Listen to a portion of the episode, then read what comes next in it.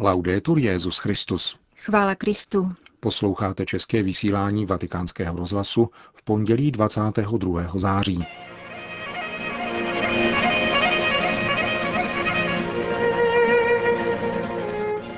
Tisková konference papeže Františka na palubě letadla vracejícího se z apoštolské cesty do Albánie, jeho nedělní setkání s kněžími a řeholnicemi a návštěva v charitním centru v Tyraně.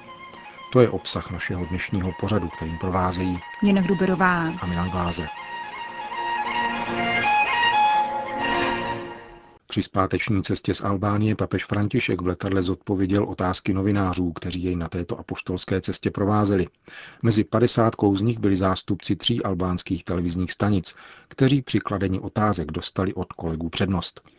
První otázku položila redaktorka albánské státní televize, kterou zajímalo, zda představa, kterou měl papež o Albáncích, jakožto těžce zkoušeném, ale i tolerantním národě, byla jedinou kvalitou, kterou u nich zaznamenal. A zda právě tyto dvě vlastnosti jsou ty správné, které umožňují orlovi vracet se do hnízda, řekla s narážkou na papežovu myšlenku z dopoledního mílie. Řekl bych, že jsem tu představu trochu přizpůsobil. Utrpení, které jste vy, Albánci, prožili, jsem mohl vidět zblízka. Pokud jde o toleranci, řekl bych to jinak. Albánec znamená bratra. Má schopnost bratrství, což je víc, a je to vidět v soužití ve spolupráci mezi muslimy, pravoslavnými a katolíky. Spolupracují jako bratři. Další věc, kterou jsem od začátku vnímal, je množství mladých lidí. Když jsem se o tom zmínil, řekli mi, že Albánie je nejmladší zemí Evropy. A je vidět, že se tato země více rozvíjí v kultuře a také v umění vládnout právě díky tomuto bratrství. Další redaktor zmínil kněze, kteří byli umučeni komunistickým režimem a jejichž portréty byly rozvěšeny nad hlavní třídou albánského hlavního města. Zajímalo jej, jak na papeže tento pohled zapůsobil. Už dva měsíce se trochu seznamuji s tímto těžkým obdobím Albánie a snažím se jej pochopit. Studoval jsem také její vznik. Vy máte krásné a mocné kulturní kořeny a původní velkolepou kulturu.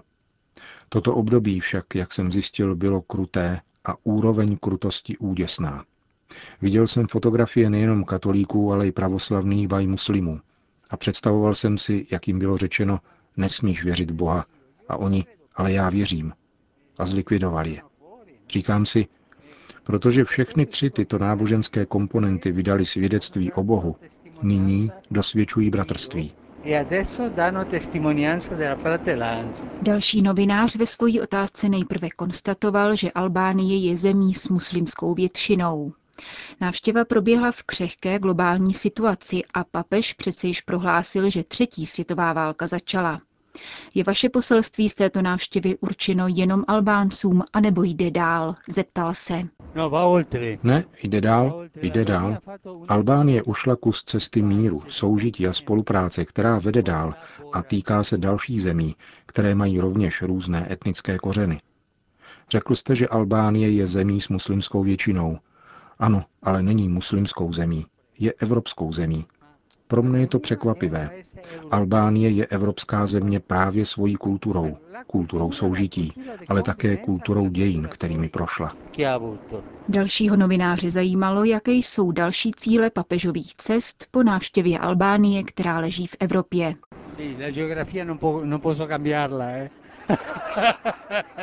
Ano, zeměpis změnit nemohu. Příští cesta se uskuteční 25. listopadu do Štrasburku na Radu Evropy a do Evropského parlamentu. Obojí. A další pak asi 28. listopadu do Turecka, kde budu na svátek svatého Ondřeje 30. listopadu spolu s patriarchou Bartolomějem. Svatosti zajímal se další novinář. Pochopili jsme, že máte trochu jinou vizi Albánie než Evropané, tedy my, kteří se díváme na Evropu jako na Evropskou unii. Zvolili jste si za cíl své první cesty po Evropě zemi, která je periferií a nepatří do Evropské unie. Co byste řekl těm, kteří hledí jenom na Evropu mocných? Že tato moje cesta je určitým poselstvím, signálem, který chci dát. Poslední otázka se týkala nedělních nešpor v Tyranské katedrále, kde před papežem vystoupili dva svědci teroru albánského ateistického režimu. Myslím, řekl novinář, že jsme vás všichni viděli poprvé plakat. Toto setkání vás velice dojalo. Byla to zřejmě nejdojemnější chvíle této cesty. Slyšet mluvit mučedníka o vlastním mučednictví je silné. Myslím, že my všichni, kteří jsme tam byli, jsme byli pohnutí. Všichni. A ti svědkové mluvili, jako by mluvili o něčem jiném, s nenuceností a pokorou. Měl jsem z toho velký užitek. Končil papež František krátkou tiskovou konferenci na palubě letadla při včerejší zpáteční cestě z Albánie do Říma.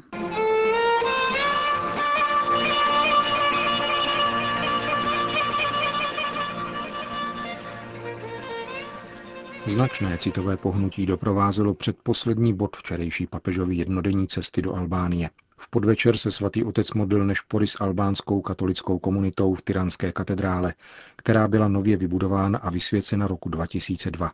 Novostavba s trojúhelníkovým půdorysem a velkou vitráží, zobrazující setkání matky Terezy s Janem Pavlem II. může pojmout 700 lidí. Je to největší kostel v Tyraně a v neděli večer byl zcela zaplněn. Po úvodním pozdravu tyranského arcibiskupa si Petrův nástupce vyslechl dvě svědectví o pronásledování církve komunistickým režimem. Diecézní kněz otec Emest Simony Trosany vyprávěl o dlouholetém věznění a 18 letech pracovního tábora. Po návratu náboženské svobody mi pán pomohl, abych mohl sloužit v mnoha vesnicích, směřovat mnoho pomstychtivých lidí s Kristovým křížem, oddalovat nenávist a ďábla z lidských srdcí. Zakončil své svědectví 84-letý kněz.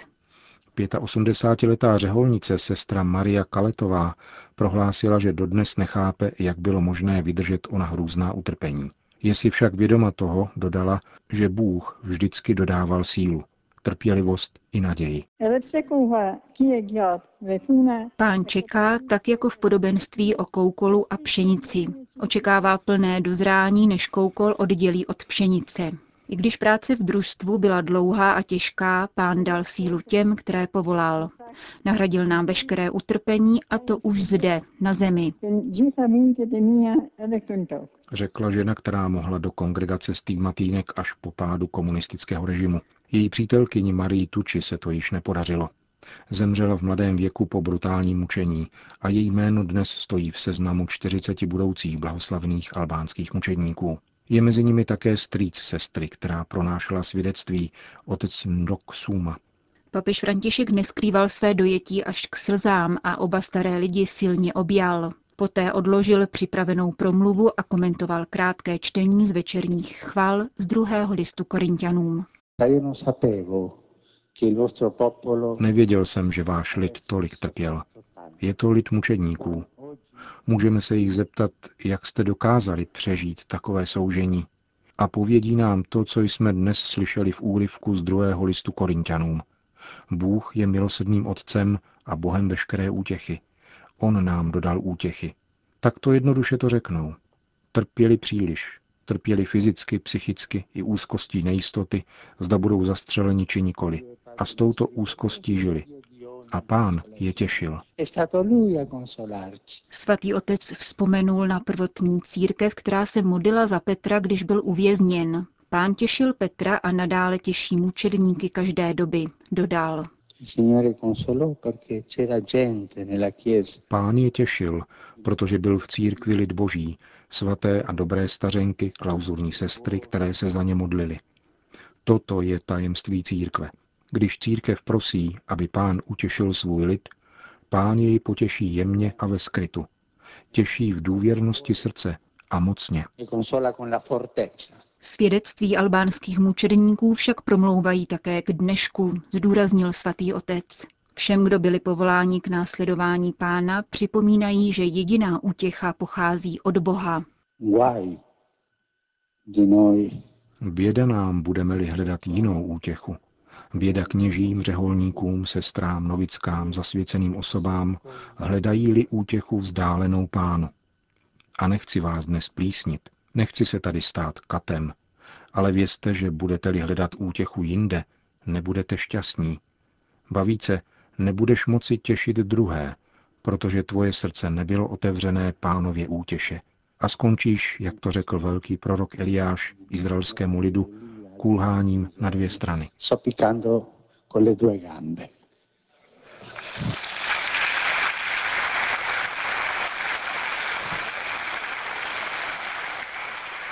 Neklesejte na mysli, zněla závěrečná papežova výzva, po které doplnil. Jdeme domů a dobře přemýšlejme. Dnes jsme se dotkli mučedníků.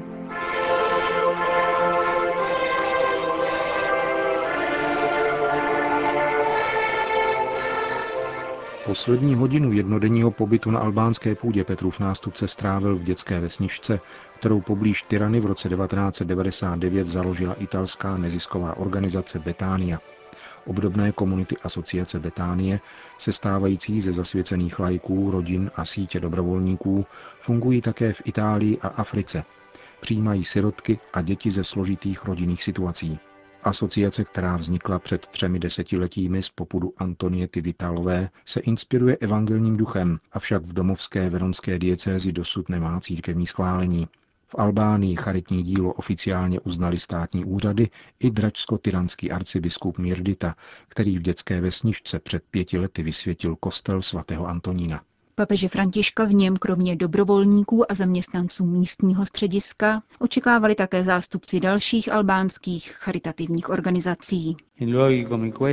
Na místech, jakým je toto, se všichni utvrzujeme ve víře. Dostává se nám pomoci, abychom věřili, protože vidíme víru projevující se konkrétní láskou. Vidíme, že vnáší světlo a naději do obtížných situací. Vidíme, jak se znovu zapaluje v srdcích lidí, kterých se dotkl Ježíšův duch. Kdo přijme jedno z takových dětí kvůli mně, mne přijímá. Toto charitní centrum také dosvědčuje, pokračoval papež, že je možné míru milovné a bratrské soužití lidí patřících k různým etnikům a náboženským vyznáním. Poté odpověděl zakladatelce asociace Betánie, která ve svém úvodním pozdravu zmínila také mnohé těžkosti a nepochopení, jimiž dílo procházelo.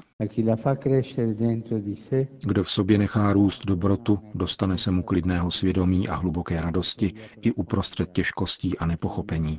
Dobrota nedá bohatství, moc či věhlas, ale nabízí to, co nemohou dát peníze a moc. Dobro je odměnou sobě samému a přibližuje nás Bohu, svrchovanému dobru. Umožňuje nám myslet jako on, vidět realitu vlastního života ve světle plánu lásky, který má s každým z nás. Umožňuje nám zakoušet malé každodenní radosti a je nám oporou v těžkostech a zkouškách. Dobro odměňuje nekonečně víc než peníze, které naopak klamou, protože jsme byli stvořeni k přijetí boží lásky a jejímu rozdávání a nikoli k tomu, abychom všechno poměřovali penězi či mocí, což je nebezpečí, které nás zabíjí všechny. Papež se pak vrátil ke slovům dvou bývalých dětských obyvatel centra, kteří tu našli víru. Jeden z nich, Pavel, prohlásil o místních dobrovolnících, že se radostně obětují z lásky k Ježíši. Tento výrok může znít dnešnímu světu paradoxně, podotkl papež. Tajemství vydařeného života je však láska a darování se z lásky. Potom přichází síla k radostné obětavosti a usilovnější nasazení se stává zdrojem větší radosti. Potom už definitivní životní rozhodnutí nevyvolávají strach, ale ukazují se ve svém pravém světle jako způsob plného uskutečnění vlastní svobody. Zakončil papež svou poslední promluvu na albánské půdě. Definitivní tečkou za čtvrtou mezinárodní apoštolskou cestou papeže Františka se pak dnes v poledne stala krátká návštěva v římské bazilice Pany Marie Větší. Svatý otec položil k mariánské ikoně v kapli Salus Populi Romani květiny, které dostal právě v albánském charitním centru Betánie. V tiché modlitbě pak poděkoval Matce Boží za její ochranu a za zdárný průběh albánské cesty. Přítomní věřící se pak připojili k závěrečnému chorálu Salve Regina. Kolem půl jedné se papež vrátil zpět do Vatikánu. Končíme české vysílání vatikánského rozhlasu. Chvála Kristu. Laudetur Jezus Christus.